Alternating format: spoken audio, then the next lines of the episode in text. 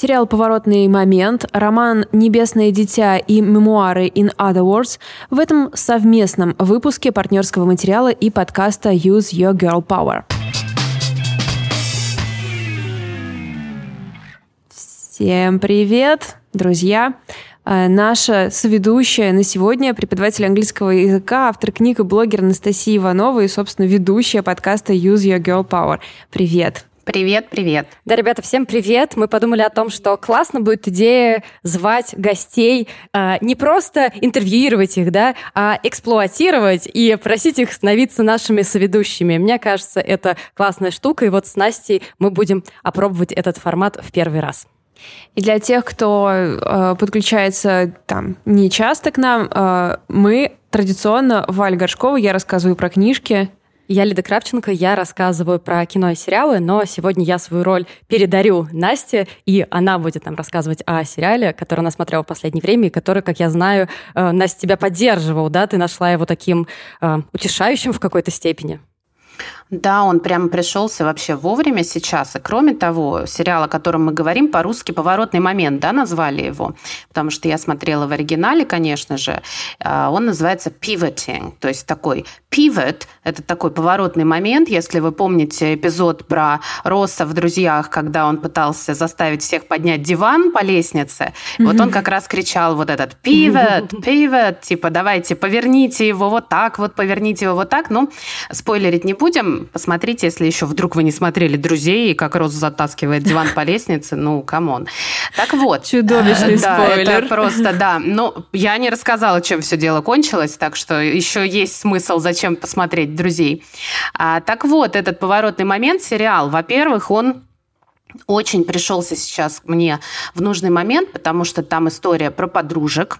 Во-вторых, это очень важный сериал сейчас, потому что там подружки не 20-летние молодые девушки, которых чаще всего показывают на больших экранах. И я, кстати, про это делала тоже для своих учениц такой разбор фильма документального Misrepresentation, где э, авторы фильма решили понять, почему вообще всегда нам по телевизору показывают очень худеньких, очень ухоженных, очень молодых женщин, а вот как будто после 30 или Дайте после... угадаю ответ. Да, вы, мы все знаем этот ответ. А вот после 40 лет, ну, либо там уже бабушки, да, либо тетя Спайдермена, это вот максимум как бы совершенный был. А, и вот этот сериал, это такие девушки там около 40, с их работами, с их детьми, семьями, отношениями. Действительно, такие очень живые героини, а не такие вот глянцевые модели, на которых смотришь и думаешь, где это такие вообще девушки ходят у нас по улицам. А вот эти такие более реальные в совершенно. В высшей школе сериала «Эйфория». В средней школе сериала «Эйфория». Вот, да, да. Ну, «Эйфорию» тут у меня к ней вопросов вообще никаких нет. Я большая фанатка. Пусть я буду так себе представлять теперь старшую школу и буду верить, что все герои и все, кто mm-hmm. ходят в старшую школу, выглядят ровно так, как нам показали в «Эйфории», потому что, конечно, невероятная красота и макияжи, и прически. И я буду себе представлять старшую школу теперь только так. Елена и там Даном. где-то еще по коридорам Зиндая. Елена Даном сейчас такая, ребят, я вообще-то старалась. Я очень старалась. Я показала вам женское тело со всех ракурсов. Можно мне засчитать, пожалуйста? Да, ну и вот про поворотный момент я могу продолжить. Вы меня просто останавливаете в нужный момент, потому что я могу долго рассказывать. А, значит, три подружки встретились. А, тут уже не спойлер, это описание, собственно, сериала на похоронах четвертой подружки. И вот как бы поворотный момент как раз, что они не ждали, что они встретятся вот так вот, а вот они встретились и решили как-то свою жизнь теперь кардинально поменять, потому что момента море, жизнь коротка, и они, попрощавшись с подругой, решили теперь все делать иначе, интереснее, веселее, разнообразнее. Ну и вот дальше мы смотрим на э, то, как у них это получается. И все это выглядит очень естественно. Все, в общем, их проблемы более-менее такие жизненные, опять же, не высосанные из пальца в основном. А, вот, поэтому мне было очень приятно смотреть этот сериал и видеть, опять же, таких живых, объемных героинь а не таких вот глянцевых моделей, которых нам обычно показывают. Ты знаешь, я как только прочитала описание перед нашей записью, я сама сериал не смотрела, мне напомнило один хороший фильм, который называется «Клуб первых жен».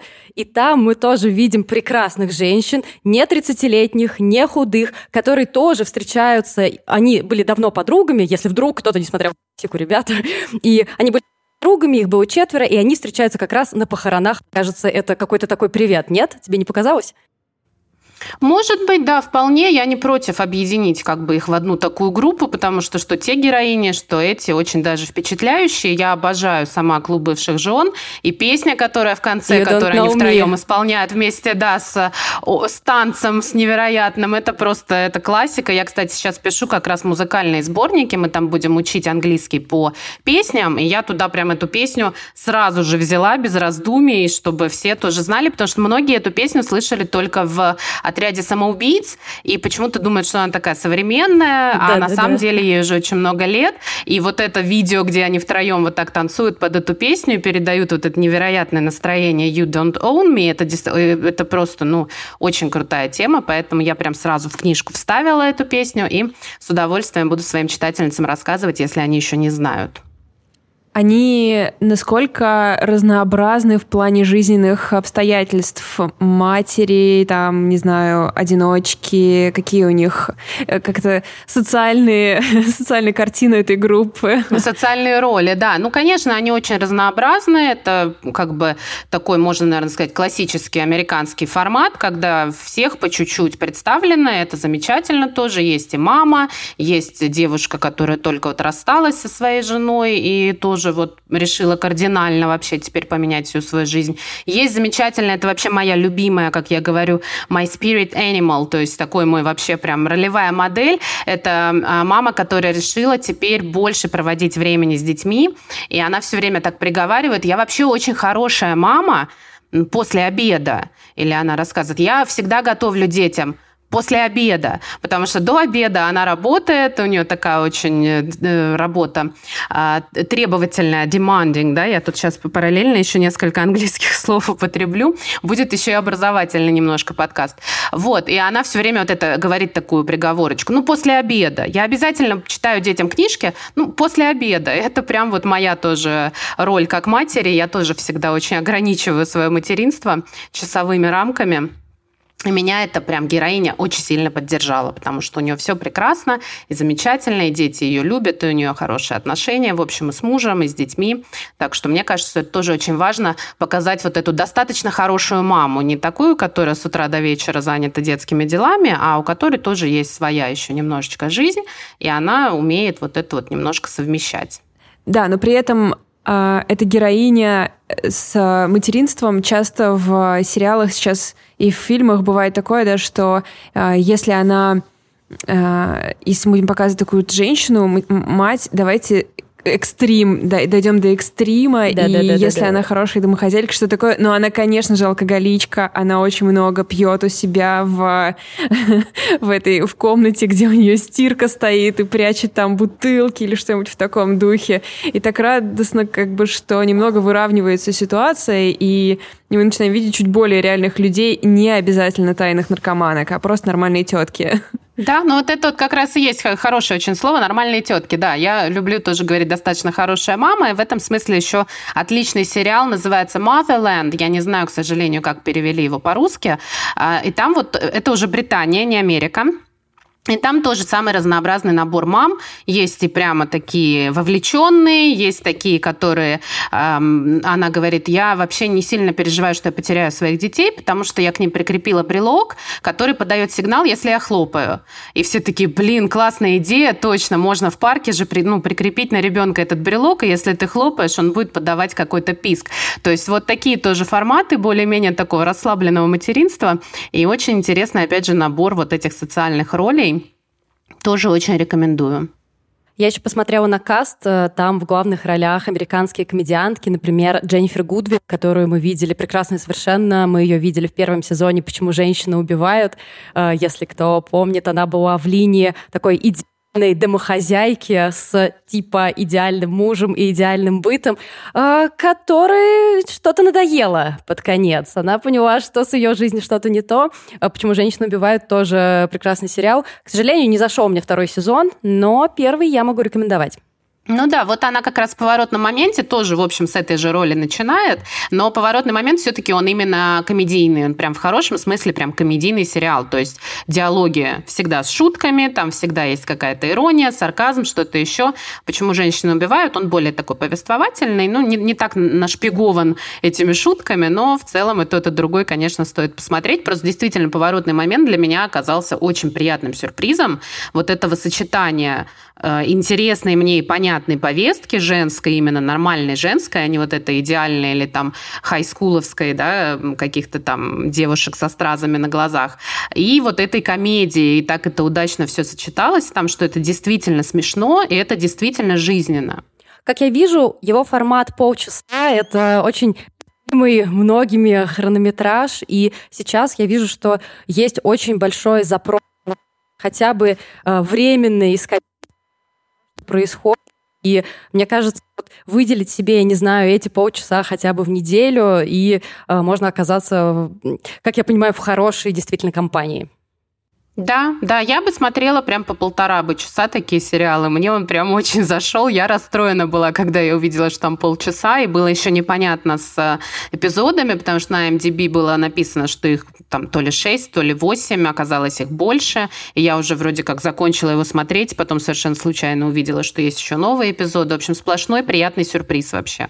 Я вижу, что его продлили на второй сезон, так что тоже хорошие новости. Супер, я не видела еще, да, я еще не видела. А, кстати, про каст для поклонников клиники, может быть, будет еще интересно, потому что одну из главных героинь, как раз мою любимую, играет, э, я забыла, как ее зовут, но она играла такую студентку дерзкую в последнем сезоне, который э, настоящие фанаты клиники отказываются называть сезоном и говорят, что клиника кончилась на девятом, да, но там был еще такой многострадальный десятый, по-моему, сезон. И вот она там играла тоже одну из главных ролей. Мне она очень очень тогда еще понравилась. Она действительно такая вот дерзкая в хорошем смысле, такая самоуверенная, такая вот вся очень файсти это называется по-английски.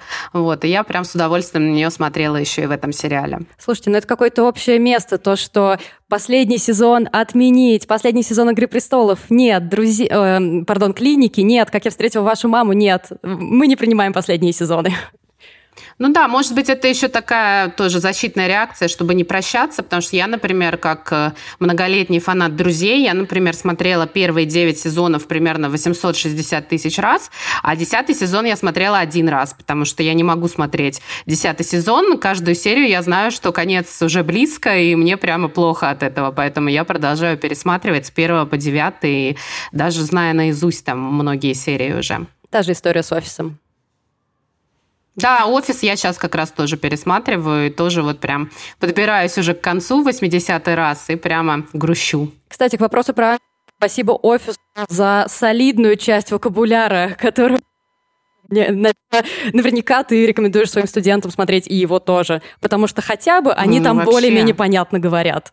Да, сто процентов. Ну, вообще говорят, понятно все, если вы привыкаете к определенному разговору, потому что язык же разный бывает. Вот сейчас мы слушали в подкасте как раз Use Your Girl Power, мы слушали Адель, и многие люди мне говорят, ой, ее вообще невозможно понять, у нее такой кокни, такой английский э, э, диалект, а мне она кажется настолько понятной, ну, потому что я ее уже очень много лет слушаю, интервью ее, разные видео, там, не говоря уж о песнях, и мне, наоборот, кажется, что это настолько понятно, это настолько вообще прямо очень очень-очень ясно она говорит, но это просто привычка, конечно же. Поэтому если вы будете слушать кого-то э, постоянно, вы просто привыкаете именно к этому разговору, именно к этому диалекту, к этому тембру голоса, и совершенно неизбежно, самое главное, вы потом начнете понимать. Поэтому я, собственно, всегда как раз рекомендую, возьмите какой-то сериал, это будет отличная точка отсчета. Вы начнете первый эпизод смотреть совершенно с одним уровнем понимания, а потом тот же самый сериал уже третий, четвертый сезон вы будете будете смотреть уже совершенно по-другому,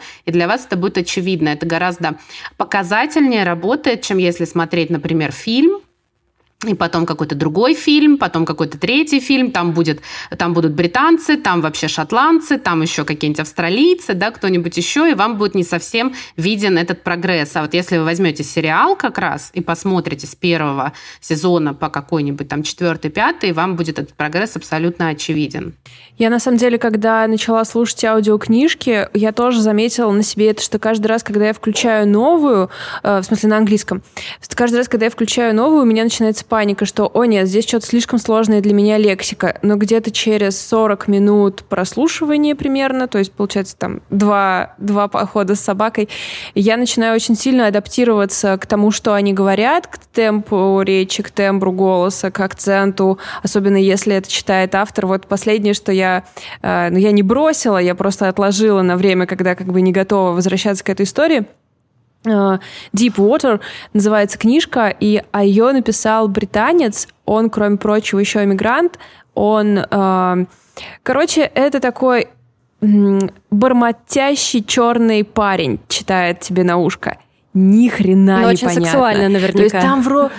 Очень, очень. Я не бросаю, я просто наслаждаюсь этим. Я ничего не могу понять. А там какая-то очень жаркая история любви. Какая-то она такая, какая-то квирная, перетекающая. Все какое-то такое э, инди-фильм какой-то напоминает, любовный. Вот. Но понять что-то очень сложно. Это вот, после, после, это вот э, первый раз, когда я с таким столкнулась, потому что обычно читают чтецы, или если читает автор, то э, это такая белая американка, которая говорит очень четко и все такое. Здесь как бы совсем другая история, и нужно, видимо, дольше времени, чтобы адаптироваться. Ну, в общем, мне кажется, что по такому же принципу книжки тоже работают, потому что это одно большое произведение часов на 15, ты так или иначе к нему возвращаешься. Да, абсолютно. Главное здесь вот начать и потом обязательно закончить, потому что если вы будете все время что-то разное начинать, то вы не увидите никакого результата. Я всегда тоже люблю, особенно на офлайнах это видно, спрашивать, кто читал когда-нибудь книги в оригинале, и там поднимается много рук. Я говорю, кто там дошел до третьей страницы, тоже много рук, потом, ну, поменьше, конечно, чем на первый вопрос.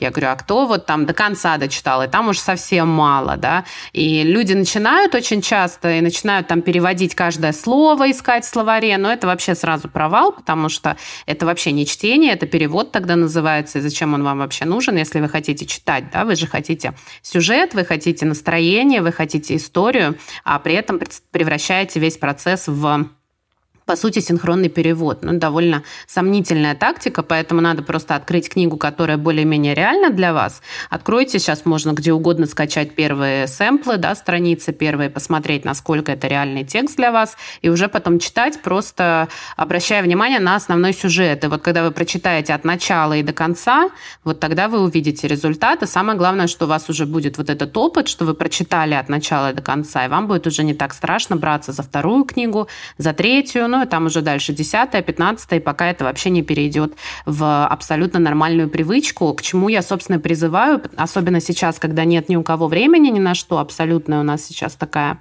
гонка круглосуточная, и можно здесь классно экономить время. Потому что если вы хотите и читать, и учить английский, то это как бы два временных слота. А если вы умеете читать на английском, то это всего один временной слот. И вы этот час как бы читали интересное, но при этом еще и учили английский. Это очень классная экономия. Мне кажется, мы так плавно переходим к чтению, к части, связанной с книгами. Валя, твой выход. Да, я еще хочу потом вернуться к в одной, из, в одной из книг, по которой я сегодня буду говорить, вернуться к теме чтения на оригинале, потому что она отчасти про это, но начать хочу с книжки, которая вышла в переводе. Это «Небесное дитя» Мод Симоно от издательства Поляндрия No Age. А, спасибо им, что прислали эту книжку. А, Поляндрия поддерживает нашу библиотеку и раз там в какой-то период присылает нам пачку своих новинок. И я, конечно, сейчас открывала ее без особых надежд, что смогу могу чем-то увлечься. «Небесное дитя» — малышка совершенно, поэтому я ее открыла. И Теперь вердикт таков. Э, это книжка, которую мы можем в библиотеке смело выдавать тем, кто приходит к нам с этим частым запросом. Отвлечься, увлечься, что-то простое, что-то доброе и так далее. Хотя, конечно, хотя, конечно, стартовая точка у героини непростая и нелегкая, но мне кажется, нам всем нравится смотреть, как люди выбираются из пучины тяжелых жизненных обстоятельств. Но здесь должна, конечно, сказать, что она выбрала скажем так, путь, доступный экономически не каждому человеку. Начнем так, с этого. Так. Но я оценила эту приятную смесь моего любимого жанра природный fiction, где, значит, наша грустная женщина приезжает на природу и начинает на нее смотреть, и с любовным романом и шекспировским детективом. И единственное, что разворачивается весь этот мышап менее чем на 300 страницах, поэтому некоторая схематичность э, повествования вообще неизбежна, но как будто бы такое ощущение, что французские книжки вообще очень часто э, с, по такому идут пути, то есть у нас не очень глубокое погружение в историю, как бы если бы это, например, была книжка американская, мне кажется, она была бы там не знаю, 800 страниц, потому что на каждом бы повороте мы бы очень долго топтались и все в деталях изучали, а здесь нам автор говорит, ну, она пошла, э, попереживала немножко, но ей стало лучше. Это реально один абзац. В общем, наша героиня Мэри тяжело переживает расставание со своим возлюбленным, а он еще и артист, поэтому все особенно остро. Когда у них была любовь, там целая куча всяких э, романтических писем, каких-то ярких поступков, вот это все. Вот. Ну и, соответственно, по-живому расставание. И у нее есть сын, необычный ребенок, который не справляется со школьной программой, не просто ему со сверстниками, а, точно не объясняет, что с ним. Поначалу описание такое, что кажется, что у него вообще сильно что-то не в порядке со здоровьем, потом кажется, что у него, ему просто было скучно, но максимум у него э, синдром дефицита внимания или что-нибудь такое. И, в общем, а, мама и сын очарованы историей о Тихо Браге, а, как мы выясняем из этой книжки, это астроном эпохи Возрождения, не самый очевидный, конечно, выбор, но, друзья, вы узнаете кое-что об астрономии эпохи Возрождения. Узнаете, что можно было писать... Да-да-да. А, и они ну, самые сильные. А, можно, например, узнать, что астрономы эпохи Возрождения, когда чувствовали, что финансирование как-то падает, начинали изо всех сил писать гороскопы и знать такая, е, класс, наука, тебе еще денег на обсерваторию дадим. Вообще классная тема. И, в общем, а, кроме прочего, мы узнаем, что вот этот Тихо Браги, он помимо того, что был астроном, там, физик, ну, как обычно, математик, все вместе – он уговорил короля построить ему обсерваторию на острове, уехал туда, построил обсерваторию и давай угнетать местное население. В общем, совершенно нормальный путь развития исторического. И, в общем, Мэри и Силиан решают отправиться вот на этот самый остров, а, чтобы там подлечить нервы. И там все свои дела забрасывают. И приезжают и живут там кучу месяцев в отеле на пляже. Ну, то есть, как я вам говорила, это не, недоступный каждому человеку способ. То есть устал от Парижа, уезжаешь на частный остров. Но дальше они там начинают любоваться природой, мальчишка вообще супер счастлив, считает черепах, там чего-то, ну, в общем, жизнь ребенка на диком острове, там еще есть главы, написанные как раз от его лица. Они очень такие а, по-хорошему наивные, и отдохновение какое-то в них происходит, потому что он там восхищается какими-то травинками, червячками, в общем, кр- красиво. Вот, но для такого э, составляющей вот этого уютного и развлекающего романа заключается в том, что, во-первых, там на острове живет престарелый профессор гей, который э, расследует кем же на самом деле был Шекспир, и он уверен, что Шекспир написал Гамлета с этого Браги, и там есть даже какая-то, ну, весьма стройная теория о том, что это на самом деле так. Ну, я думаю, что мы здесь можем все закатить глаза, что это, возможно, сделано для... Э, но, конечно же, знаете, мудрец, который делится с нашей героиней своими какими-то мудростями. Но, естественно, этот роман не был бы хорош до конца, если бы в какой-то момент на остров не высадился огромный, эмоционально недоступный, бородатый мужик, который приехал восстанавливать заброшенную виллу своих родителей. Я думала, мы пережили уже это. Я думала, мы уже это пережили, что, о господи, огромный, красивый, недоступный мужик. Я, я должна влюбиться в него. Ну, как же так? Да, да, да, да. Типа, это второй мужик на острове, как бы первый престарелый гей-профессор. То есть у тебя никаких нет вообще э, альтернатив. И когда он высадился где-то на середине романа, я поняла, что это не, не nature writing, который я ожидала, а что сейчас будет много секса. Дальше последовало очень много секса. И, в общем, э, роман с довольно интересными поворотами, так скажем, своего настроения. Но э, как бы он в своей понятности очень спасает. То есть ты, когда, когда этот мужик высаживается на берегу, ты думаешь, а, вот мы что делаем. И, отлично. Приступайте. В общем, в этом смысле такой э, увлекательный. Но это такой guilty pleasure, как будто ты описываешь. Слушай, да, но ты знаешь, он не, как сказать, он не, не то есть он качественный, дурацкое слово по отношению к литературе, э, литературе но то есть это не ужас, ужас, это наоборот, это страдания ее показаны весьма правдоподобно. Мальчишка очень очаровательный, остров, природа, э, какие-то вот эти исторические справки. Все это какое-то создает очень богатую атмосферу для того, чтобы эти ребята занимались сексом на лодке, в вилле, на пляже, в лесу, на камнях. В общем, ты же не можешь просто как бы при, сказать, я хочу книгу, где ребята будут трахаться все время. Ну, у нас уже была нужно, такая 50 оттенков серого у нас была уже. Так что теперь, если это еще и красиво да. написано, то это же на самом деле очень важно. Я очень понимаю, о чем ты говоришь. Я сейчас эскапирую, можно уже так говорить, да, все? А, вошло это слово в русский словарь, интересно? Да, думаю, я, да. Э, эскапирую в детективы, и я тоже очень э, обращаю внимание как раз на язык, потому что, ну, в общем, сюжет примерно у всех один и тот же, кого-то убили, потом нашли убийцу. Но большая разница в том, что как это описано, и ты получаешь удовольствие от процесса, от общения с этими героями или нет. Поэтому я вполне понимаю, что даже если это более-менее простой сюжет, и ты просто наслаждаешься языком, этими картинами какими-то, да, пейзажами, этими личностями, тоже очень важно, вполне понимаю. Ну и согласитесь, что с сексом в литературе, это никакой не секрет, всегда была проблема. То есть я, насколько знаю, Валь, поправь, есть же даже какая-то премия, да, за худшее описание секса в книгах. То есть почему-то, хотя, казалось бы, одна из самых естественных частей нашей жизни, да, почему-то с этим всегда какие-то траблы. Но, как я понимаю, в книге, о которой ты говоришь, с этим все нормально. Нет, вообще ноль проблем. Благодарю вас, Валентина. Продано. И я продолжаю поражаться, хотя не знаю, может быть, это просто наш с тобой лет э, э, мы уже просто натренировались видеть во всем какие-то совпадения невероятные. В общем, я э, в связи с тем, что работа у меня вся связана с русским языком, а я ну, стала думать, как же мне ее теперь сделать не только на русском языке. Нужно мне там консультировать по подкастам, да, людей на английском, работать с английскими подкастерами англоязычными. И, типа, нужно для этого, наверное, по-английски начать разговаривать, а не только читать. И я ходила про это все думала, и, я, и к нам в библиотеку задонатила наша слушательница книжку, которая называется «In Other Words».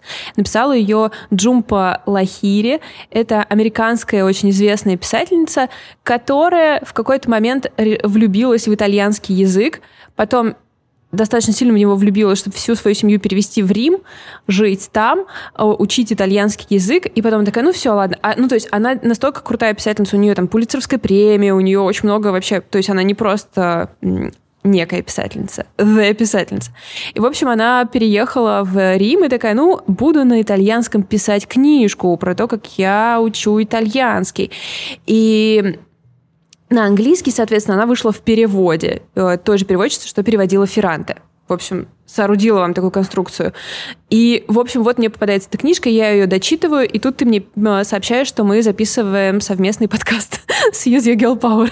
И я думаю, ну, эм, спасибо, Вселенная, я услышала все, что ты мне пытаешься сказать. Не совпадение. М-м, нет, нет. И э, мне очень, ну, то есть это такая эссистика, и мне очень понравилось все, что она пишет о том, как ты читаешь на иностранном языке, потому что она говорит, что когда ты начинаешь читать, ну, будем говорить, что мы на английском, а она в ее случае на итальянском, что ты гораздо более увлеченный и внимательный читатель. Мы с тобой обсуждали это, что из-за того, что мозги работают очень сильно, да, они все полностью отправляются на то, чтобы потреблять этот контент, и ты не отвлекаешься, ты просто стараешься понять, о чем с тобой говорят. И меня больше, конечно, интересовало ее, ее все рассуждения о том, как ей теперь писать на, на иностранном языке, имеет ли она на это вообще право, и как переживать потерю экспертности, какая у тебя была до этого. Потому что когда ты берешь как инструмент свой родной язык, ты знаешь все его всю его глубину, все его подтексты, ты можешь использовать гораздо больше инструментарий и нюансы. А, в то же время, если даже у тебя очень сильно развит вокабуляр, то есть она там за 20 лет выучила много итальянских слов, но она все равно не чувствует, что она может использовать их так же, как она бы использовала их на английском, что язык у нее поверхностный, и что она, и при том, что а, она-то, в отличие от меня, как бы человек с подтвержденной экспертностью в своей сфере, Пулитцеровская премия позволяет ей говорить, что она хорошо владеет английским языком, и как она это полностью теряет, когда она переходит к письму на итальянском, как она э, отстранена от этого текста, и с того момента, как я начала читать эту книжку, я такая, ну ладно, я напишу несколько постов на английском. Это же не э, беда. Я их написала, мне было, в общем, не очень сложно, и через пару дней я к ним вернулась, и я вообще без понятия, кто это написал. Это мысли, ну, вроде как мои, конечно, да, но я все равно себя не узнаю, как будто бы это какая-то совершенно другая личность произошла, э, появилась, которая вот формулирует так и пишет так. Я тебя прекрасно понимаю, потому что э, ты же подарила мне э, два года назад дневник, да, в котором нужно писать каждый день, там, на пять лет, каждый день понемножечку. И так как я сейчас тоже учу английский, был совет, если вы ведете дневник, делать дневниковые записи на английском. Я какое-то время это делала, потом посмотрела, и я так, господи, кто спер мой дневник? Что это за странный человек со странными оборотами это все писал? Так что абсолютно понимаю твои чувства. Настя, что скажешь о нашем опыте? Насколько это вообще распространено и что делать-то? Ой, вообще это очень интересно было сейчас слушать. Я абсолютно согласна вообще с тем, что это, во-первых, две разные личности, да, у нас есть Чехов, который говорил, что сколько языков ты знаешь, столько раз ты человек. Он, кстати, сам языков не знал, ужасно стеснялся и нервничал, и говорил, что без иностранных языков чувствует себя как без паспорта. А, поэтому я как раз тоже призываю всегда учить языки не только для того, чтобы там где-то в путешествиях общаться или искать работу, что, в принципе, само по себе очень классно, но на самом деле смотреть на более такую большую картинку, на всю жизнь, на свою, на свою личность, это дает действительно такую совершенно новую ветвь развития своего личного, да, или как мы говорим сейчас, личностного развития. И это на самом деле две такие разные личности, и в этом есть и красота своя, и интерес. Но, конечно, есть большая проблема, потому что, что касается людей, которые уже своим языком прекрасно умеют пользоваться и достигли уже какого-то уровня интеллектуального развития, им как раз очень тяжело учить иностранные языки, потому что когда ты выражаешь свои мысли как взрослый, начитанный человек, а потом тебе надо сделать такой большой шаг назад и перейти где-то примерно на уровень третьеклассника. И многие люди чувствуют себя очень скованно, именно очень психологически сложно им это вот пройти и пережить, что да, действительно, я теперь опять э, как-то пытаюсь выразить свои мысли как третьеклассник, и я еще очень много лет буду, в общем, как третьеклассник общаться, потому что это требует времени наработать какой-то словарь, какую-то уверенность языковую, и уж тем более чувство языка, понять, где, что, когда э, уместно, что неуместно, или вот эти нюансы э, отличий вот русскоговорящих людей от англоговорящих. Например, мы всегда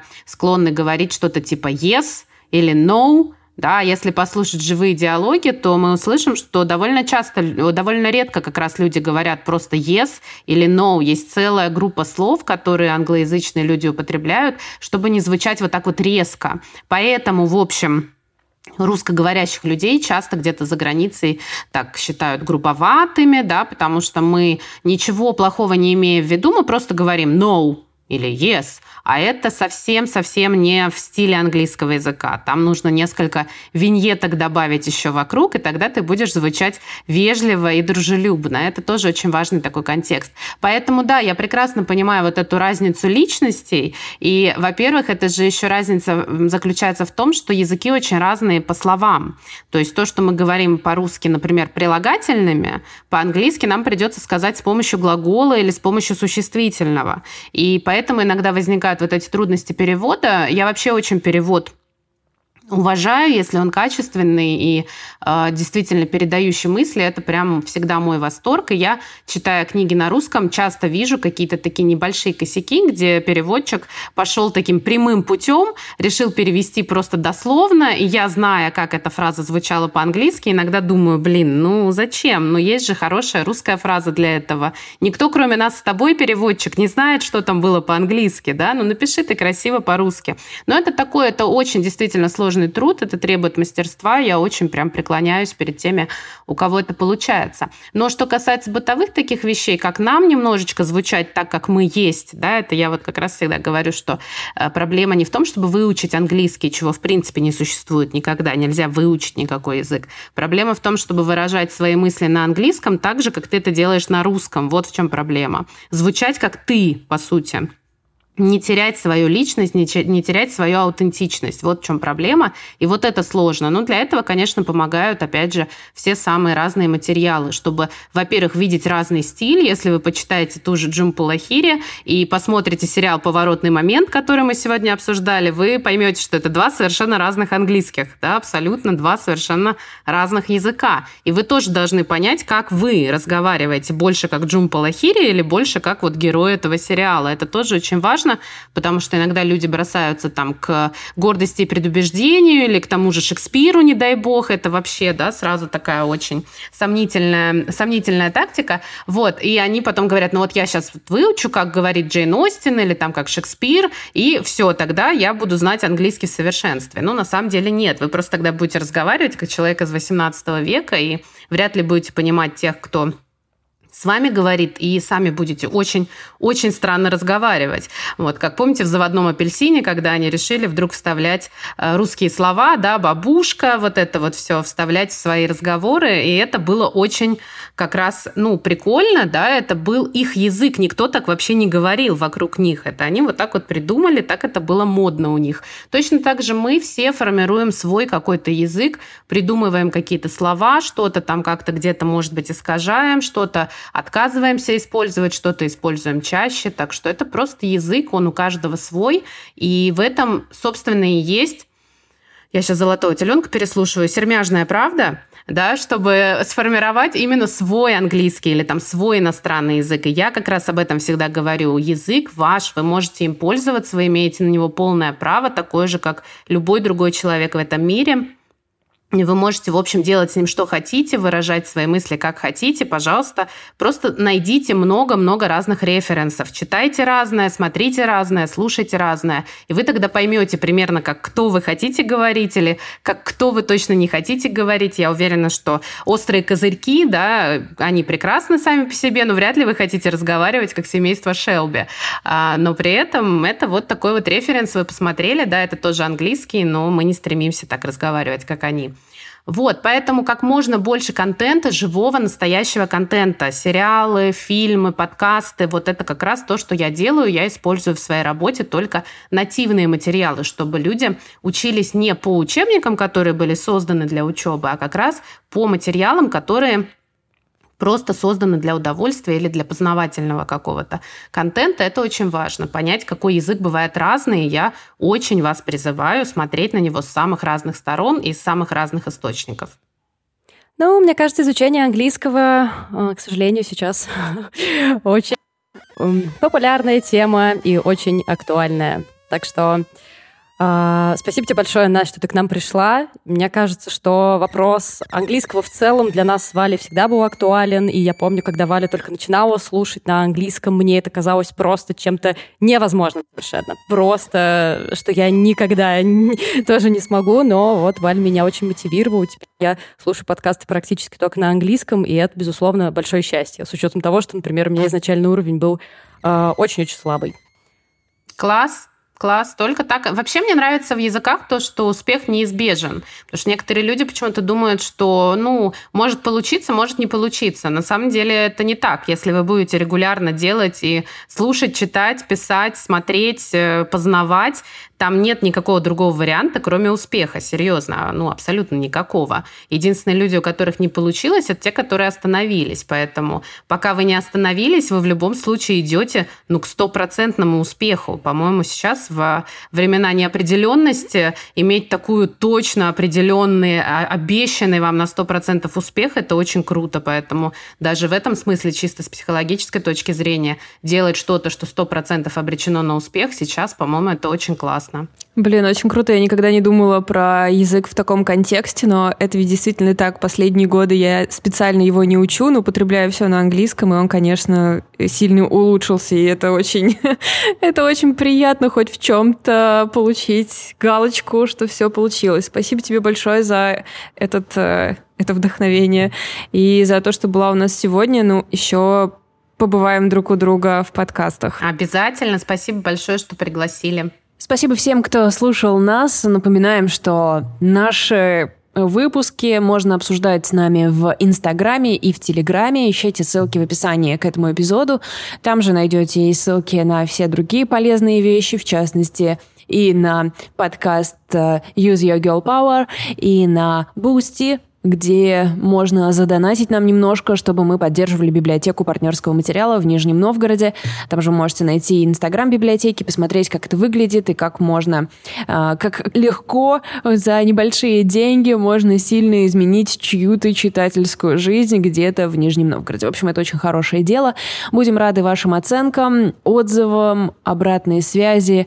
Очень ценим вас. Держитесь, друзья, и держитесь друг друга. Пока.